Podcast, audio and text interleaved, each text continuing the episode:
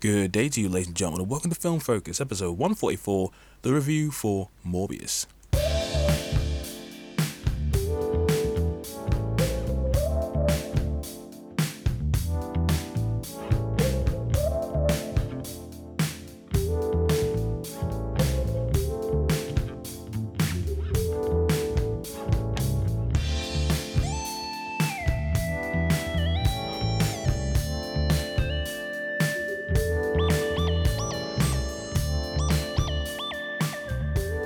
Well, hello there, ladies and gentlemen of the North, South, East, and West, and welcome to another episode of Film Focus. I'm your host, the Hypersonic 55, and I'm glad you decided to join me once again for some film related discussion.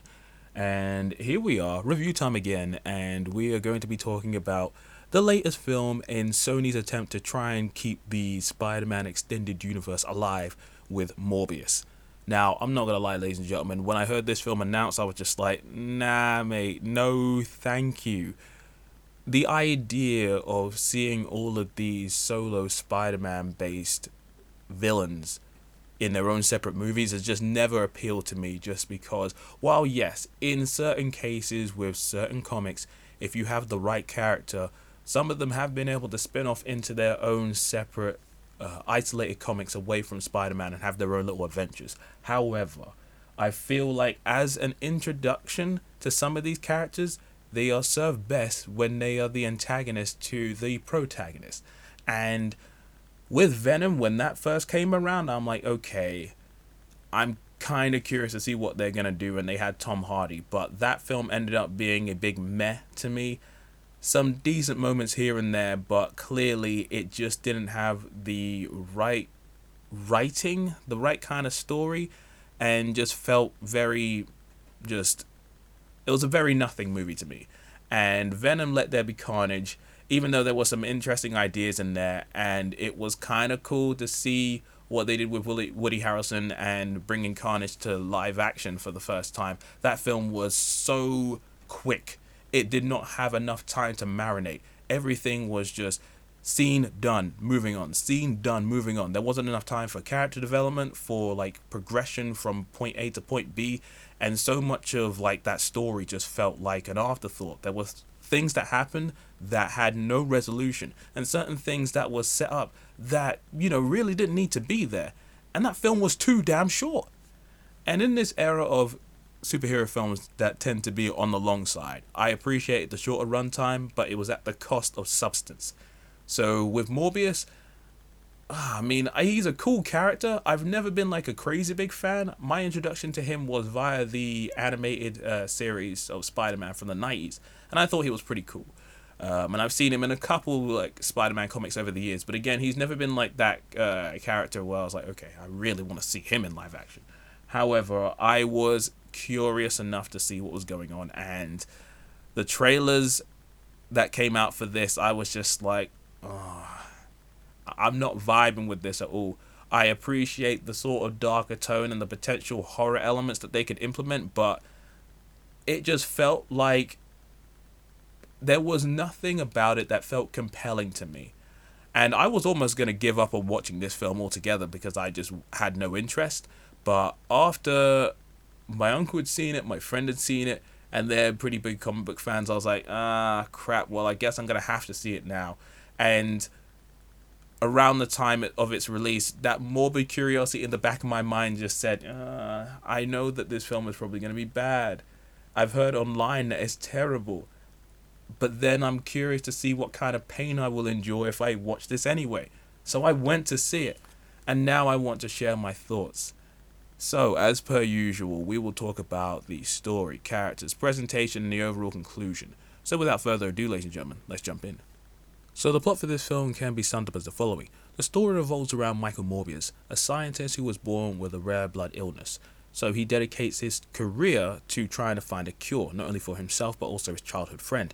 And at one point, he dives into that unethical area that scientists tend to do by tampering with human DNA and bat DNA. And at one point, he seems to find a cure, so he tests it on himself. And while he does indeed get the ability to walk and have a normal life in quotation marks, it does come with a caveat of turning him into a Batman hybrid, so essentially a vampire.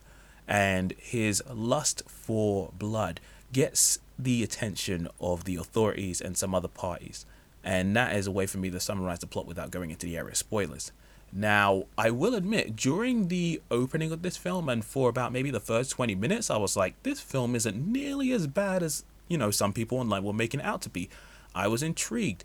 The plot definitely had some familiar elements going on, but I'm like, it's executing it in a way that is pretty captivating. It's not wasting too much time. It's getting you into things, and you have just enough of the modern plot and some backstories via flashback just to get context as to what's going on.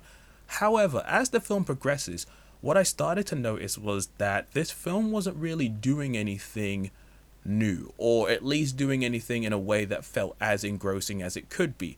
There are a lot of elements that are presented but are just dropped and never talked about again, and there's a certain level of depth that you want from your characters and from the story that this film just chooses not to provide.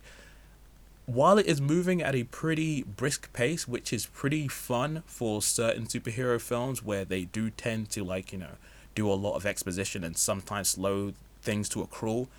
In this case, there are a lot of occasions where you're just like, actually, I kind of want some more context for what's going on here. There are a lot of scenes and moments that really just need a little bit more time to marinate, but you don't get it. And then by the time the movie is over, you're just like, well, I guess we're here, but I wish there was more. I thought that, you know, tonally it had some interesting ideas. There were certain points where it did feel like it was drawing on certain horror elements and was trying to instill a certain level of fear. And the atmosphere, on occasions, was there, but it was very sporadic. The humor in the movie was very light it wasn't too bad, not nearly as cringy as I would have thought. And yeah, just this plot. The, the best way for me to describe this film is that it's very vanilla, it's very pedestrian. There isn't much more than what you've seen in other properties. And um, some people have described it as a B movie, and I would definitely be inclined to agree. It has a very similar feeling to Venom in the sense that if you are a fan of comic book films, but not in that deep and gross kind of way. Like you know, was it someone like me or people that are like you know familiar with the source material? Then you might get a kick out of it, especially if you're a Jared Leto fan. But for people who require just a bit more from their comic book material, um, you know, at least in terms of adaptations, you might be disappointed because this film really is just it's just there. It washes over you, and you don't feel that need to go back to it. And while I'm not asking for a story to reinvent the wheel, because, you know, when it comes to comics, everything has a certain flavor and also a certain structure that is borrowed or used. So I'm not asking for something new, but I'm just asking for something more engrossing, something more captivating than what I got here. And I, what we had was just, just very plain. And um, while I won't go into spoilers about it, the post credit scenes are some of the most bizarre material I've seen for a while that makes me question what the hell is going on over at Sony. They are interesting, but then you have to question the logic of it. And then when you really start to think about it, you can pick it apart and you're just like, how did we come to this conclusion? Why is this happening? And what does this mean for the future of this universe going ahead? Because uh, just why? uh, I don't get it. It's really dumb. And, you know, after the film is over, you know, the initial, like, story, you're like, okay, uh, this film is okay at best. But then you watch that post credit scene, you're like, oh, mate, mate, mate, mate, mate, we, we have to talk about this. This is problematic. This is bad. um, for those of you who have seen the film, you know what I'm talking about. But yeah, questionable. Anyway, let's move on. Alright, now it's time to talk about the characters, and to be honest, it was a little disappointing in this department. The only two people in this film that really matter is Michael Morbius and Milo, played by Jared Leto and Matt Smith. Jared Leto, he was okay. His character is a little one note. Now, understandably, he is a man suffering from a rare disease, and obviously, his life is pretty depressing considering the nature of his illness. However, even after he starts to get his abilities, he doesn't seem to switch it up in tone. He's still very monotone, still very dark and broody. And while he's good at getting aggressive on occasions, he just doesn't seem to change it up emotionally. And, you know, Leto is fine, but I've seen him do much better. The real standout in this film is Matt Smith as Milo. He was great. I like how charismatic, how over the top he was. He was clearly having fun with the role. And at first, it was different for me to see him in a role where he wasn't as moody and villainous as he's been in some of the other films I've seen him in. But once he started to get into the groove and we get into the real meat of the story, he is so flamboyant, moving all over the place, clearly just having like, you know, the most amount of fun with the role. And I was like, yes, this is the injection of fun that I really needed for this film. And he honestly saved it from being like, you know, just really boring. Beyond those two characters, everyone else is either insignificant or just didn't need to be there. Adriana Arjona as Martine Bancroft, she was okay, but her character didn't really have as much depth as I would have liked, and I don't feel like she had like great chemistry with Leto on screen.